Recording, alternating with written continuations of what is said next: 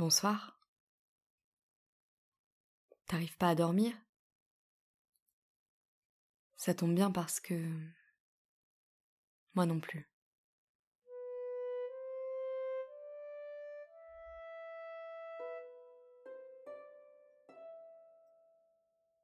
On est dans l'obscurité.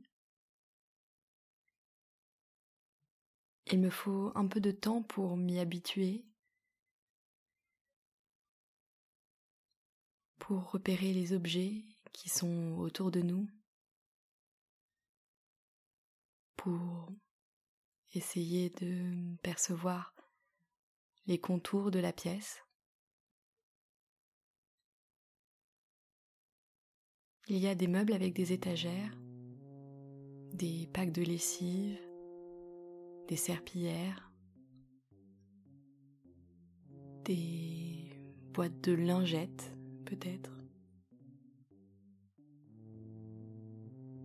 et beaucoup d'autres flacons que j'arrive pas à identifier.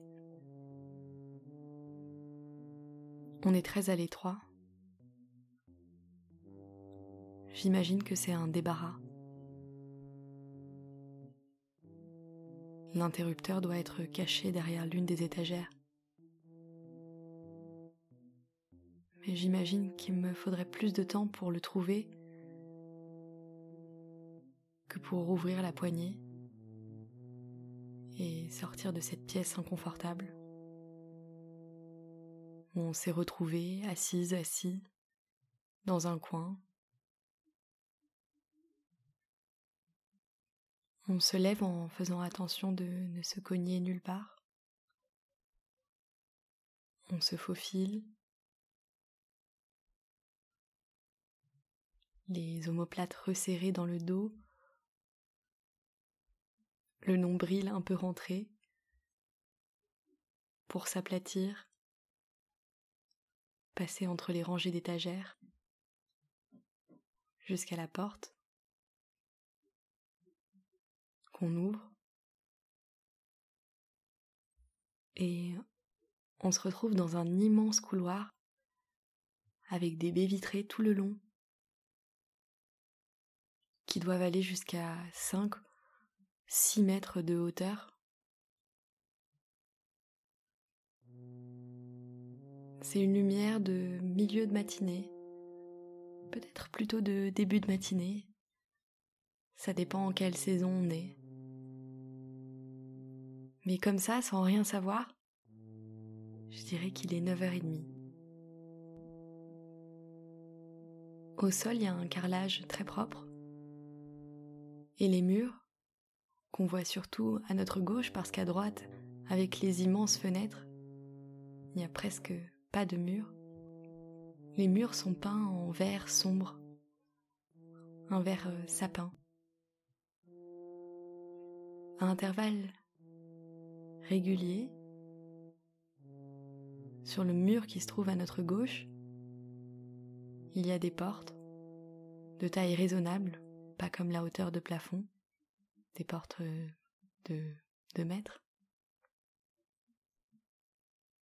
J'ai l'impression qu'on est dans un bâtiment public, un bâtiment qui peut accueillir beaucoup de monde en même temps. J'aimerais bien savoir ce qu'il y a en son cœur, derrière ces portes qui sont à gauche. Je pense pas que derrière chacune des portes il y ait un débarras comme celui qu'on a vu. On devait être dans le local, la réserve pour l'équipe de ménage. Peut-être. et on longe ce couloir en traînant un peu des pieds pour sentir les rainures du carrelage. Parfois on baisse un peu les paupières quand il y a un éclat de soleil qui se reflète sur la fenêtre. Même s'il a l'air d'être tôt, on sent que la lumière chauffe déjà un peu nos joues. Et au bout du couloir, là où il tourne, vers la gauche, on voit des bancs en bois, en enfilade. Tous posés sous une baie vitrée à peu près aussi grande et aussi longue que celle qu'on vient de longer. Comme il n'y a personne, on en profite pour monter sur les bancs et coller le nez à la baie vitrée pour regarder dehors. Au loin, il y a des montagnes et des nuages qui sont rassemblés autour d'elles. Partout ailleurs, le ciel est dégagé. On voit quelques petites maisons, des immeubles qui ne font pas plus de deux ou trois étages. Ça doit être une petite ville. Et nous, on est en hauteur. Le bâtiment doit se trouver sur une colline. Et en dehors des constructions de la ville, à droite et à gauche, il y a des champs. Ils sont seulement verts. Ça ne doit pas être la saison où les champs fleurissent. Une sonnerie stridente nous tire de notre rêverie, de notre contemplation, du paysage de la petite ville. Presque au même moment, les portes le long du mur s'ouvrent. Toutes les portes s'ouvrent. Et de ces portes sortent des vagues d'écoliers il court dans le couloir et on se réjouit d'être euh, toutes les deux ou tous les deux montés sur le banc pour échapper à cette course, à cet écoulement, à cette tempête de cris, de cartables et de rires de là où on est, on peut regarder le sommet de leur crâne, toutes ces têtes aux cheveux bruns et très lisses qui courent dans la même direction. Le bruit se fait de plus en plus fort. Et puis on commence par voir le flux se tarir, les têtes en mouvement s'espacer, et ce n'est qu'après l'avoir vu qu'on entend qu'il n'y a plus de cris, plus de bruit de semelles en caoutchouc qui s'accrochent au carrelage, plus rien. Finalement, de chaque salle sort un professeur ou une professeure avec un cartable, pas sur le dos mais à la main, qui ferme avec douceur la porte, tourne la clé. Certains se saluent d'un bout à l'autre du couloir. Et puis, ils se mettent à marcher, bien moins pressés que les enfants, dans la direction opposée à ces derniers.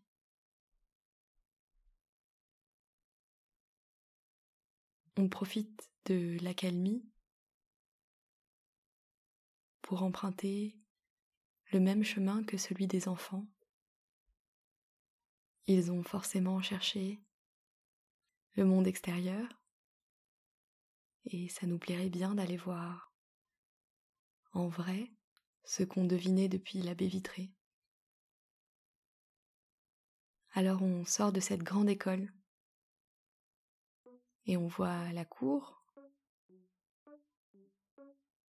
les cordes à sauter, les marelles dessinées à la craie, la course des ballons dans le ciel,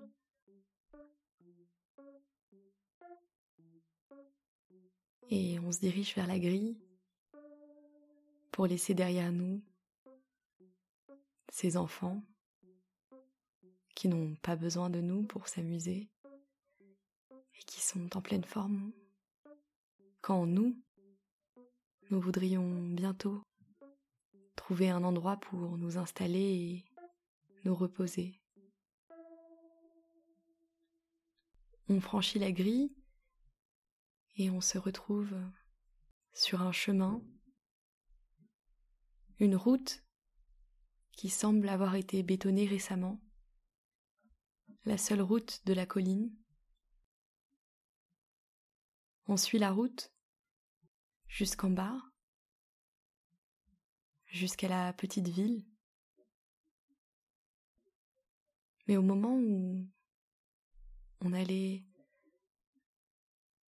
rentrer dans la ville, trouver peut-être une maison où se réfugier, on repère un petit panneau en bois qui ne doit pas résister à la moindre tempête. Et ce panneau nous indique un petit chemin qui descend et semble faire le tour de la colline mais par en bas. Après seulement quelques pas sur le chemin, on trouve une grotte devant laquelle il y a une ou deux niches de chats. Peut-être est-ce la grotte d'un ermite qui s'occupe des animaux de passage et qui, nous ayant vus à travers la fenêtre de l'école, nous a offert son abri pour quelques heures, le temps qu'on retrouve la force de quitter cette ville.